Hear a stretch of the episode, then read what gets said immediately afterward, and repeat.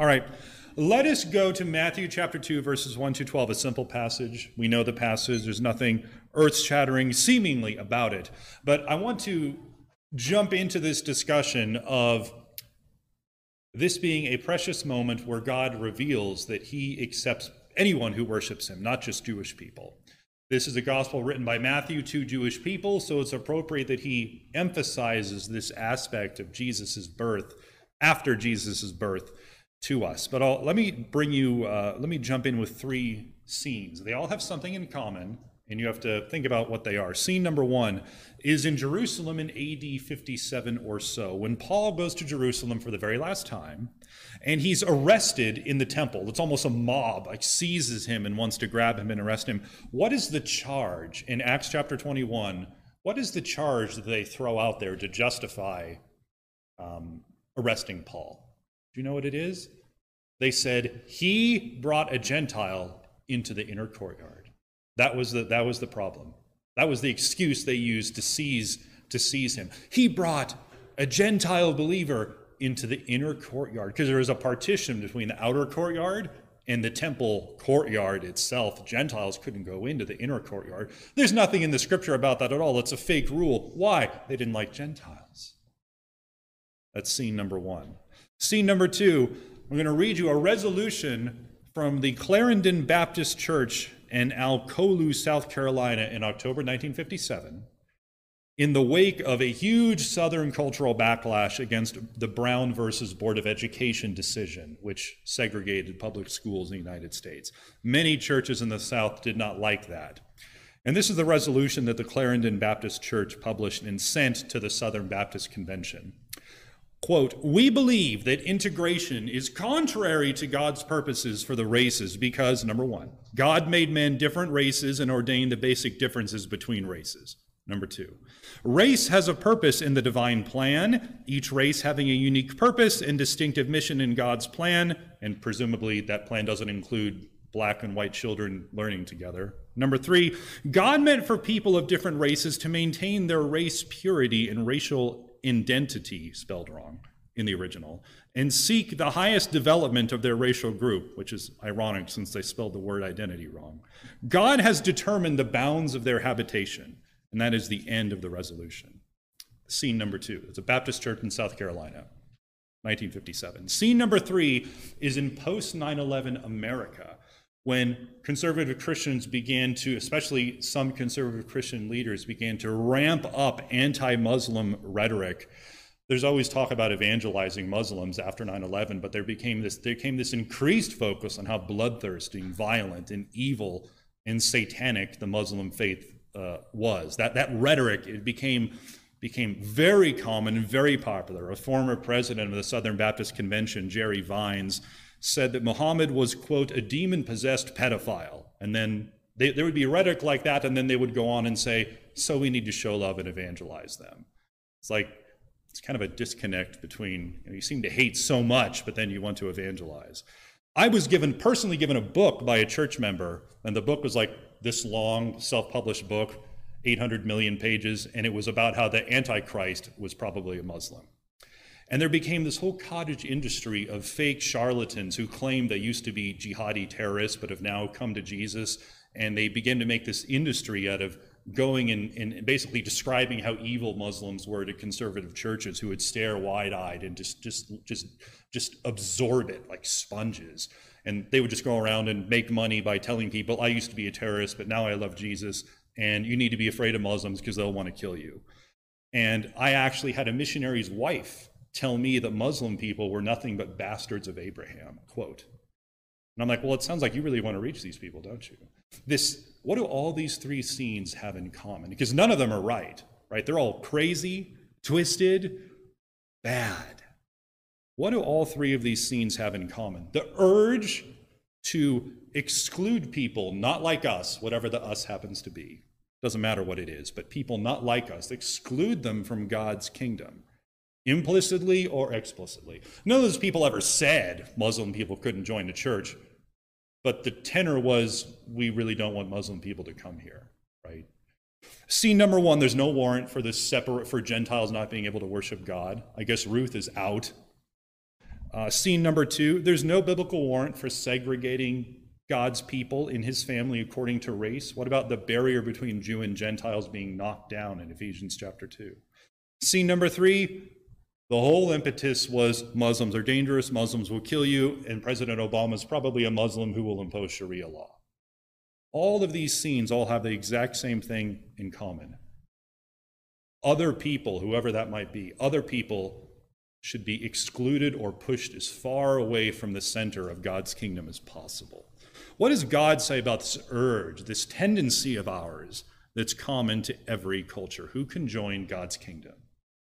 And our passage today, titled A Kingdom Without Borders, Matthew 2, 1-12, helps us answer that question.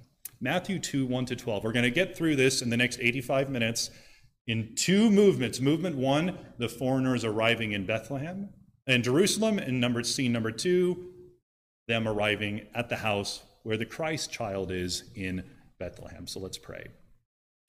Dear Lord, we come to you today in Jesus' name. Lord, you are the God of light and life. We ask you open our eyes and our ears so that we not only hear your word preached, but see it lived out in our lives and in our world. And we ask this in the name of Jesus Christ, your only Son, our Lord and King, the light of the world. Amen. Verses 1 and 2 and 9 through 11 are my translation. The rest are not. So if they sound a little too colloquial, that's why. So let's begin here. Now, after this Jesus was born in the Judean Bethlehem in the days of Herod the king, listen to this now, astrological scholars from the east arrived in Jerusalem.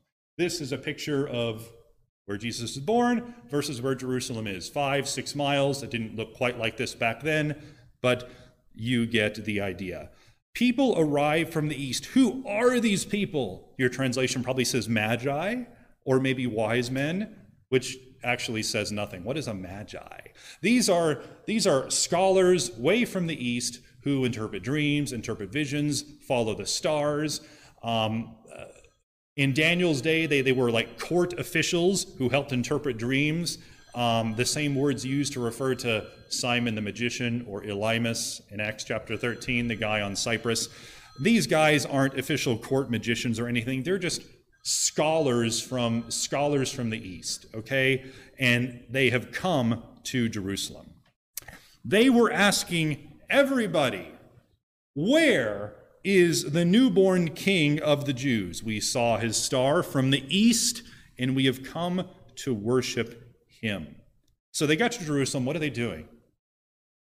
They're asking everyone where they can find this child.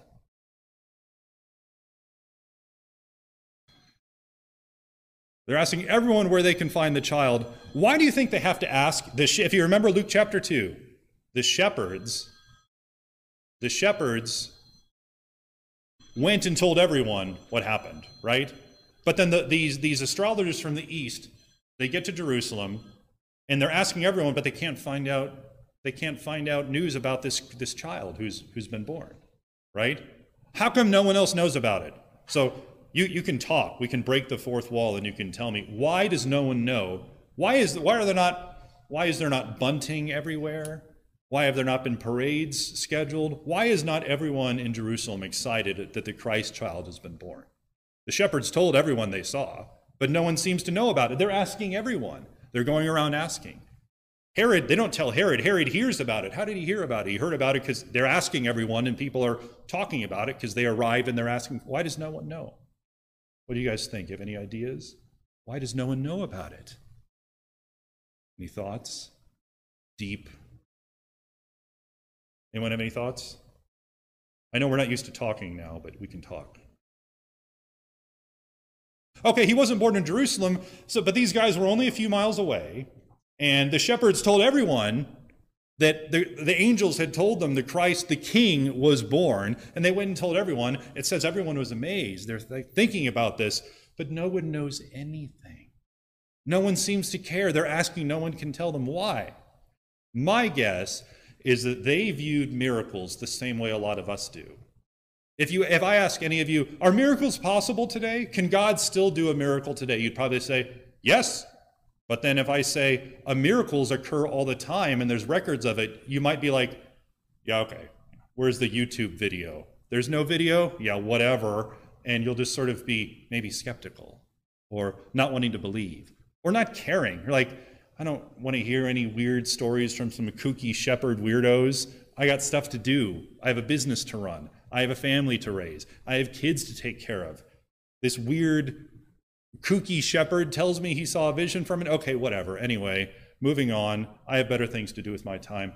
The same sort of thing probably is why no one seems to care when they get to town. That's my best guess. These are not the shepherds. They're not high-class people. They're not dependable people. They're not elite people from society. They don't have a following on social media. They can't tell anyone. They can tell anyone they want. They're not going to be able to tell many people because no one cares. And it just sort of gets lost in the shuffle of everyday life. But they're there. These men from the east arrive. Pagans from the east. From way to the east, Babylon, Persia, around that area, Iraq. The Iraqis arrive. The Persians arrive. And asking everyone, they can't get an answer. Where is the newborn king of the Jews? We saw his star from the east, and we've come to worship him. How do they know? How do they know to come to worship him? God told them. There was God told them in some way that the king of the Jews was born there. So they came. How did they know where to go? The star. They followed the star. The star, that was their GPS. Okay, the star was the GPS. God has led them to come and worship the king. What does it mean that he's led these guys? Why these guys? They're pagan scholars from nowhere. A lot of people think, well, they must have been waiting for the Messiah because Daniel and his cadre of Jewish believers must have passed down stuff. Yeah, that's possible, but it's just not there. That's like trying to color in the white spaces between the words. Somehow, they were told specifically a king of the Jewish people has been born way to the west in Bethlehem, and you need to go worship him. We've come to worship him. This is explicit. They're there for a reason. God told them, revealed it to them in some way.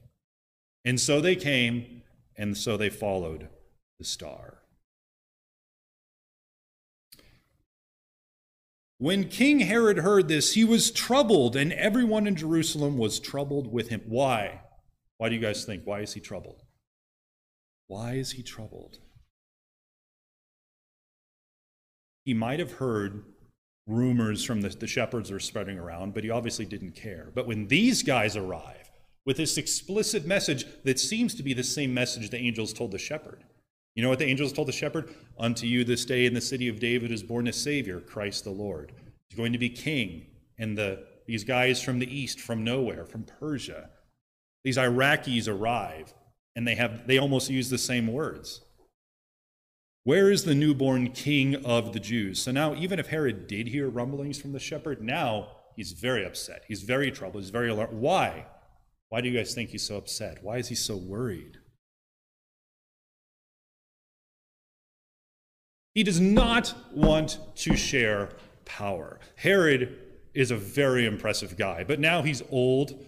He's going decrepit, and he's terrible medical conditions, and he's going insane.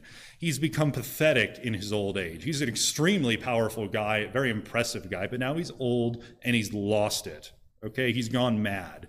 He's spreading legends about how he's actually descended from David, which is not true, it's a lie. He sees himself, he wants people to see him almost as the messianic king who's supposed to be coming. And now these guys arrive saying they've followed some revelation they received. And he doesn't like that. He has even executed people who've claimed, who are too vocal about how the Messiah is going to come because he sees himself as the Messiah who's coming. None of this is from Scripture. This is historical background stuff that's known. He even had coins minted of himself with a star above his head from the prophecy from Numbers 24:17, where a star will arise and a scepter will come from Judah. He has coins minted with a star above his face, trying to, in his old sort of senile and health-plagued insanity, he's trying to push It's like he sees the end coming, so he's trying to establish his legacy. He's trying to push this idea among the people that he is the one who is prophesied to come. But now these guys are here, and this is not happy times for him. He gathered all the chief priests and legal experts and asked them where the Christ was to be born.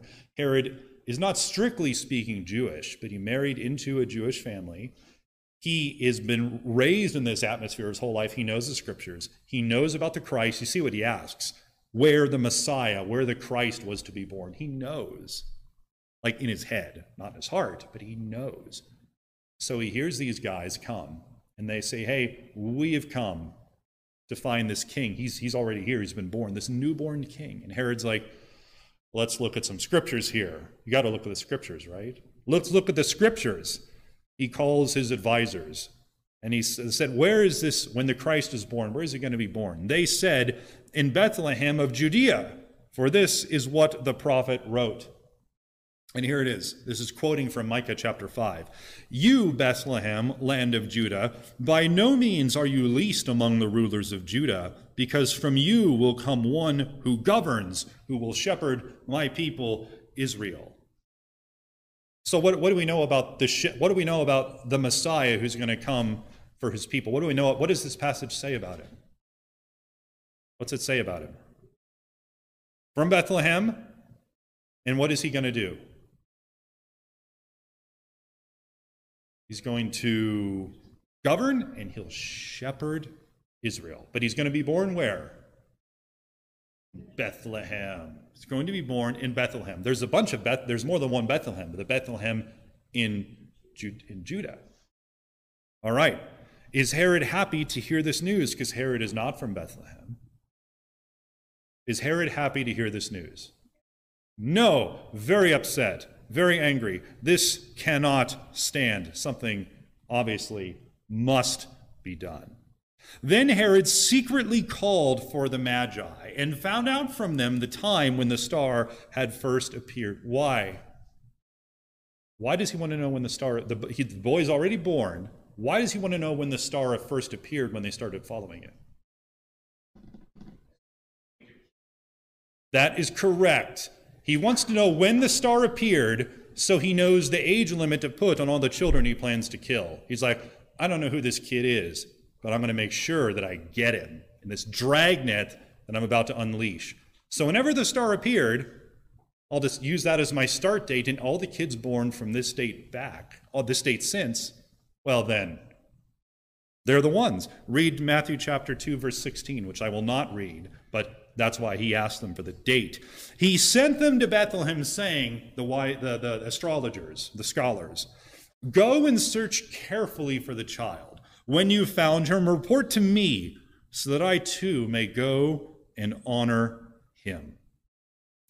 Why didn't he send people to go with them? I don't know. He probably thought he was being very clever. Well, it is pretty clever, actually, because the scholars don't know this guy. They know he's the civil official, so they trust him and they believe him, and he thinks he'll just let them lead him to the kid rather than following along. Maybe he thought that people wouldn't trust him if he sent soldiers along with them. So being very clever, maybe too clever by half, he tells them, you go and find him, and when you find him, tell me, because I'd like to worship him too. Politicians are always tempted to use religion for their own twisted purposes. Whenever you see a politician cozy up to a religious leader, whether the religious leader is liberal or conservative, it's theoretically possible that there's a genuine conviction there. It's also theoretically possible the Mariners will win the World Series this fall. It's more likely that they're being used for other purposes, to get votes, to get support, and that there really is no care or concern about the religious conviction that makes the partnership happen. Herod does not care. He just wants to eliminate a threat. So now we have them going to Bethlehem. Now, after they heard from the king, they went out and look. Your translation might say, behold, but he's really saying, it's like Matthew's interjecting. They went out and he says, okay, listen to this, guys, listen to this. The star they'd seen in the east led them onward. until it came to rest over the place where the child was. This is an actual photograph from the event. That's a joke. There's no. This is a reenactment in the early 20s, and it probably looks something like that. In the stable, the lower floor of the house where the animals were kept. Might not have looked exactly like that, but it's probably as close as we're going to get to a photograph. This is in the 1920s, before Bethlehem became a more modern small city. There's no skyscrapers, there's no buildings, there's no paved roads. It's about as close as you're going to get to what it used to be. The star they'd seen in the east led them onward. They left Jerusalem at night to go on to Bethlehem. It's only a few miles away. And the star that had led them there had stopped at some point when they neared Jerusalem. That's why they were going around asking for where he was. The star must have winked out at some distance from the city so they could see where they're supposed to go, but they don't know exactly where they're supposed to go. And they'd been looking and asking, and they'd had their audience with Herod. And now as they leave to go to Bethlehem, the GPS turns back on again, continue en route, and there it is. It leads them on. They're literally following the star the last few miles to the site until it came to rest over the place where the child was. When they saw the star, they rejoiced with an unspeakable joy. They went into the house and saw the child with Mary, his mother, and they fell on their knees and worshiped the boy. Then they opened up their strong boxes and presented the child with gifts, gold, worship incense, and fragrant ointment. A lot of people try and make a lot of the three gifts. Some people say the gold represents the fact that he's worth everything. The frankincense, which is just an incense, a resinous incense that's used in worship, meant that they worship him as king. And the myrrh is sometimes used in, one of its many uses is for embalming at burial. So they try and say gold because he's worth everything, frankincense because he's king, he's God, and myrrh because he's going to be buried. None of that's true. That's just that's well-meaning attempt to make them more than it is. These are just expensive gifts of sacrifice, expensive gifts to give to this boy who they worship as king, and perhaps a little more than king, because they're falling on their knees and worshiping him. Your translation might say they bowed down to him. The context has to tell you whether it's worship as God or just, you're my king, I bow to you. It's certainly, you're my king, I bow to you, but there's certainly a little bit more there in light of who Matthew tells us Jesus is. They offer up these gifts to the boy. Because they were warned in a dream not to return to Herod, they went back to their own country by another route.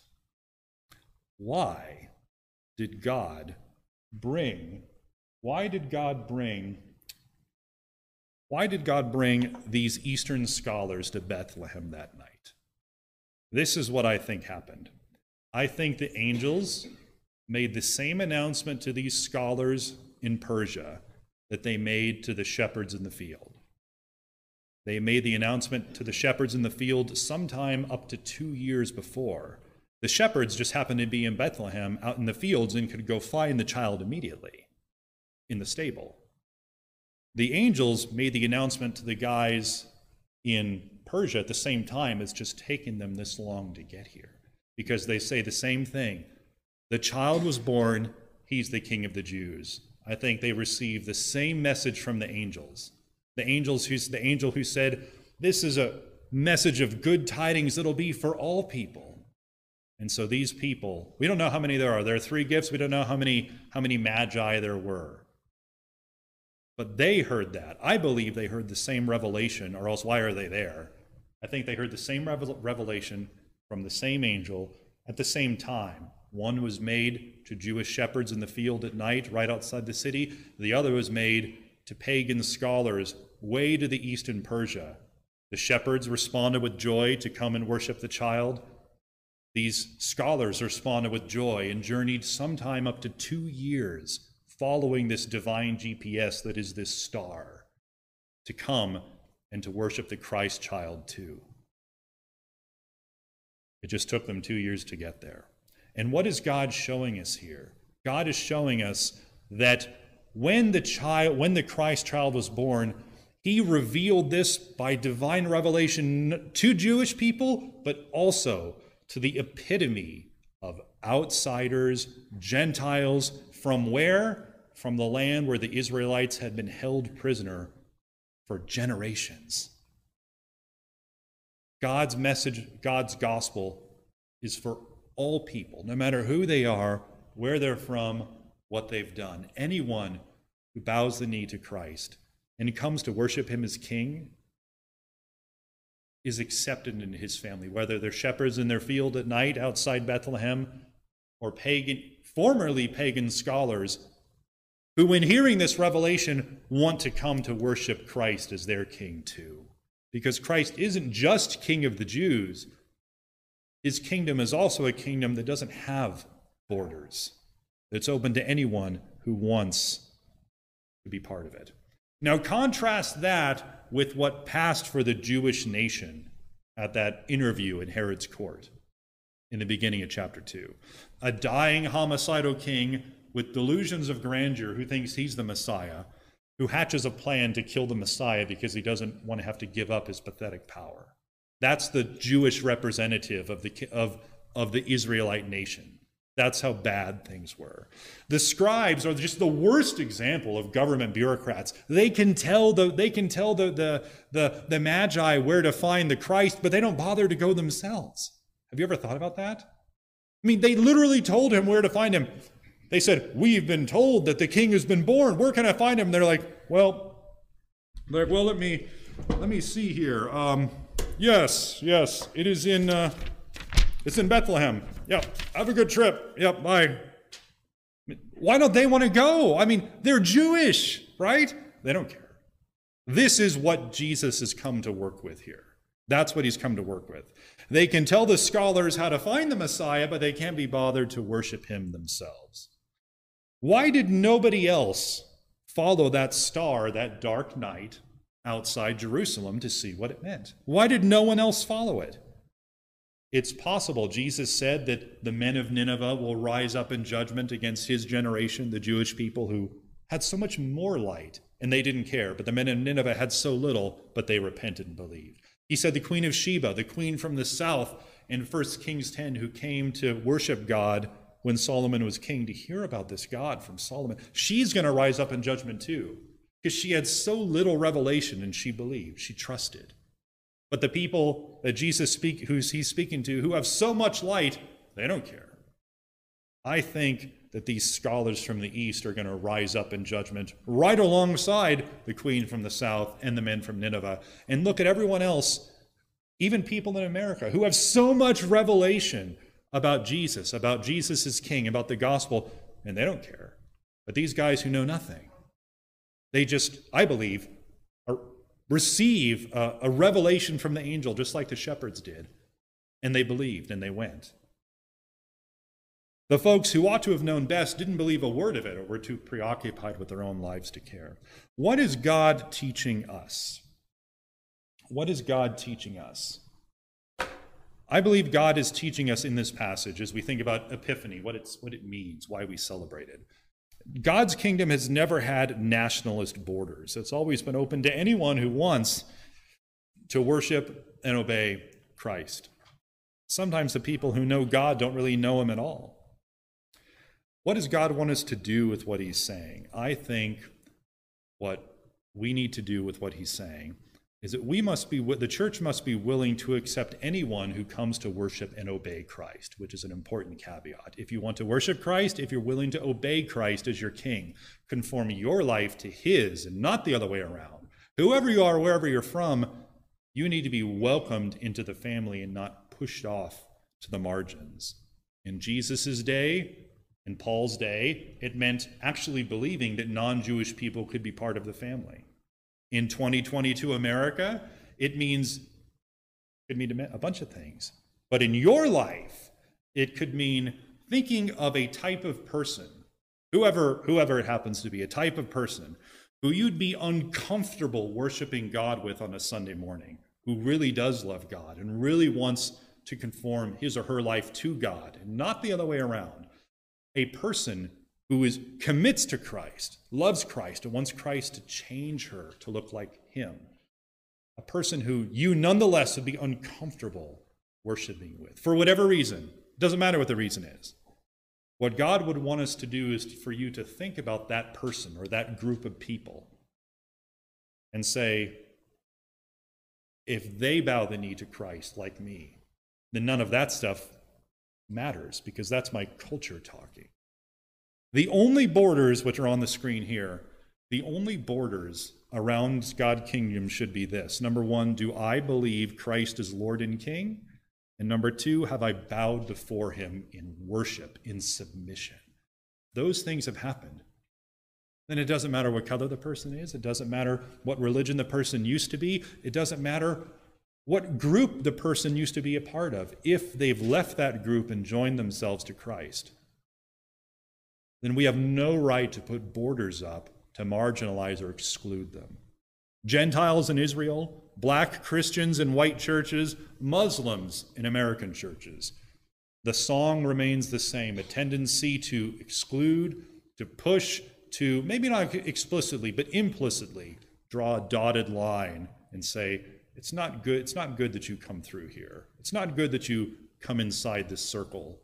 It's better that you stay outside the circle in Christian love. Who's going to be, what group is going to be next? If the person believes Christ is Lord and King, if the person has bowed before him in worship and allegiance, then we have no right to put up borders, to stop the person from being a part of God's community. Let's pray.